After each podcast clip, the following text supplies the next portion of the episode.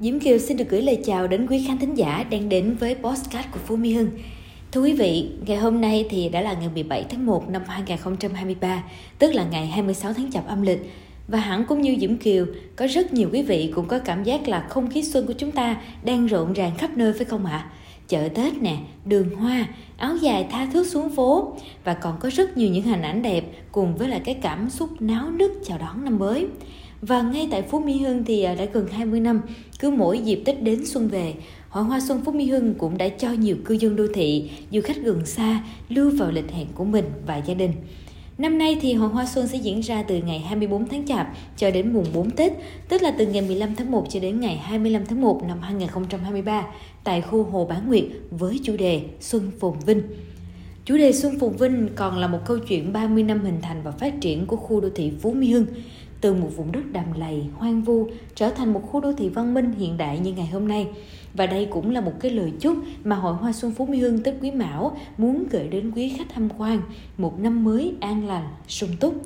Ngoài ra thì à, khu vực chợ hoa Tết cũng được Phú Mỹ Hưng tiếp tục duy trì nhằm phục vụ cư dân khu đô thị Phú Mỹ Hưng và người dân khu vực phía nam thành phố. Chợ hoa Tết Phú Mỹ Hưng sẽ mở cửa từ ngày 23 đến ngày 30 Tết với khoảng à, 145 gian hàng hoa kiển đến từ các nhà vườn ở thành phố Hồ Chí Minh và các tỉnh như là Bến Tre, Đồng Tháp. Và nếu như mà Tết này á, quý vị có dịp hãy ghé qua nơi đây, nhìn ngắm cảnh sắc rực rỡ của đất trời vào xuân, của muôn hoa đua nở, nhìn ngắm cái sự nhộn nhịp của phố xá, sự văn minh và an ninh của khu đô thị và thêm yêu lấy vùng đất này.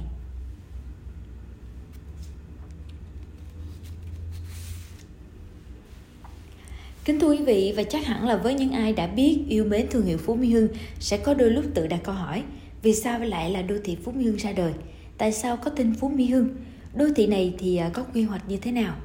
Và năm 2023 đã đánh dấu một cột mốc 30 năm kể từ khi công ty Phú Mỹ Hưng được thành lập và góp phần vào công cuộc thay da đổi thịt của Nam Sài Gòn từ một vùng đất đầm lầy lao sậy trở thành một khu đô thị hiện đại như ngày hôm nay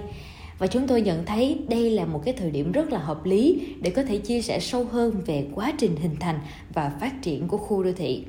Và câu chuyện tiếp nối trong chuyên mục Phú Mỹ Hưng 3 thập niên nhìn lại ngày hôm nay, Diễm Kiều xin được gửi đến quý khán giả lượt trích kỳ 3 Ký sự Phú Mỹ Hưng đã được đăng trên báo Thanh niên vào ngày 15 tháng 5 năm 2015 của tác giả Hoàng Hải Vân với tựa đề Một sự gây cấn kéo dài 22 năm. Khi dự án khu đô thị Phú Mỹ Hưng được khởi động, không ai có thể dự báo được sự phát triển cũng như là sức hút của nó như ngày nay. Trừ một số vị lãnh đạo nhìn xa trông rộng và nhà đầu tư, hầu hết mọi người đều cho rằng dự án Phú Mỹ Hưng là hoang tưởng. Ngay cả sau khi đại lộ Nguyễn Văn Linh thông được hai làn xe cuối năm 1997, 80 căn nhà đầu tiên đã được bán ra vào năm 1998 cũng không có mấy ai quan tâm. Phải mất tới một năm rưỡi mới bán hết, dù khu đô thị bắt đầu hình thành, cũng có rất ít người nghĩ đây là nơi ở tốt. Và cho đến lúc đó thì nhiều người vẫn coi cái việc là làm đại lộ Nguyễn Văn Linh và xây dựng khu đô thị là một sự thách đố của nhà đầu tư. Bạn tôi không phải là nhà đầu tư nhưng không hiểu anh tính được điều gì mà đánh bài liều bán ngôi nhà của mình ở Đà Nẵng, vay thêm tiền ngân hàng và huy động tiền của người thân họ hàng vào mua luôn một lúc 5 căn biệt thự liền kề đang ế ẩm vào cuối năm 1990. Anh chỉ biết tính giá đất ở thành phố Hồ Chí Minh khó có thể xuống thấp quá so với lại giá của anh mua. Dù nhà đầu tư có bỏ chạy hay không, nếu lỗ thì anh có thể chỉ mất số vốn bán căn nhà ở Đà Nẵng là cùng còn 5 căn biệt thự thì bán ra cũng đủ trả tiền vay mượn. Kết quả là chỉ dâm 6 năm sau, anh bán 4 căn biệt thự, không chỉ thu hồi được vốn, thanh toán hết nợ nần, mà còn lời một căn hiện nay mà gia đình anh đang ở, cùng nhiều tỷ đồng dùng để kinh doanh. Giờ đây, Phú Mỹ Hưng đã phát triển ngoạn mục, đem lại nhiều lợi ích cho thành phố, cho người dân của khu vực và cho những nhà đầu tư như bạn tôi.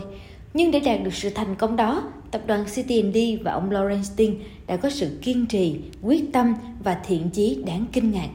Chưa nói đến sự khó khăn về cơ chế, về chính sách và thủ tục, chỉ riêng những nhiệm vụ mà tập đoàn này thỏa thuận trong liên doanh đã là những nhiệm vụ tầm cỡ, gây cấn. Quý vị vừa nghe xong trích lược bài viết số 3 một sự gây cấn kéo dài 22 năm của tác giả Hoàng Hải Vân được đăng trong ký sự Phố Mỹ Hưng trên báo Thanh niên ngày 15 tháng 5 năm 2015. Có rất nhiều nội dung câu chuyện đã được tác giả Hoàng Hải Vân chuyển tải lúc bấy giờ. Vì vậy, quý vị khán giả quan tâm có thể tìm hiểu bài viết này. Và chúng tôi hy vọng rằng là qua bài viết này thì quý vị phần nào hiểu được quá trình hình thành nên vùng đất Nam Sài Gòn và khu đô thị Phú Mỹ Hưng thuở còn sơ khai. Và nhân dịp Tết đến xuân về, ban biên tập xin được kính chúc quý vị một mùa xuân an khang, thịnh vượng, đầm ấm bên gia đình và người thân.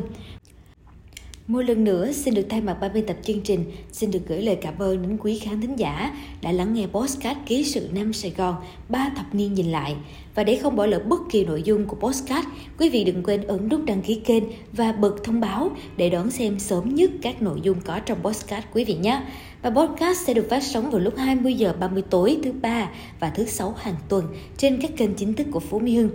Và chúng tôi cũng rất mong sẽ nhận được những chia sẻ, cảm xúc của quý khán giả về dòng ký ức hay là bất kỳ cảm xúc, dấu ấn nào đối với con người đô thị Phú Mỹ Hưng qua email info a phú mỹ hưng com vn Còn bây giờ Dũng Kiều xin chào và hẹn gặp lại tất cả quý vị.